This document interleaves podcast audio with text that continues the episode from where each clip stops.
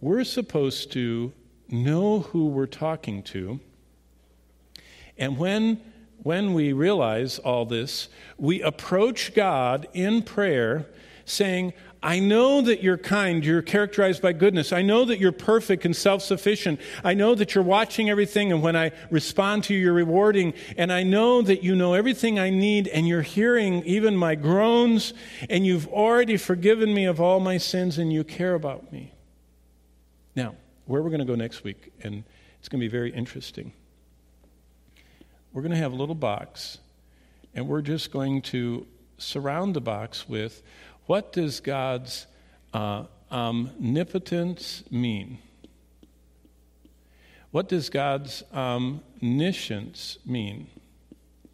Uh, what does God's uh, His goodness and kindness, uh, which is displayed in His wisdom, which means God knows the best way everything should be done with, that will be the most beneficial for everybody involved, mostly Him. And, and we're going to take all of these elements and, and uh, uh, let's see. Omnipresence, omnipotence, and omniscience. And then after we define the elements of them, we can put one thing at a time with it, like job. Can God create a job for you quicker than the whoop, quicker than the Democratic Congress? He can create a job for you.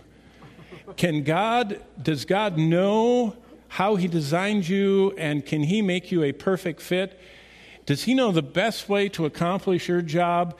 Uh, is He with you in the interview?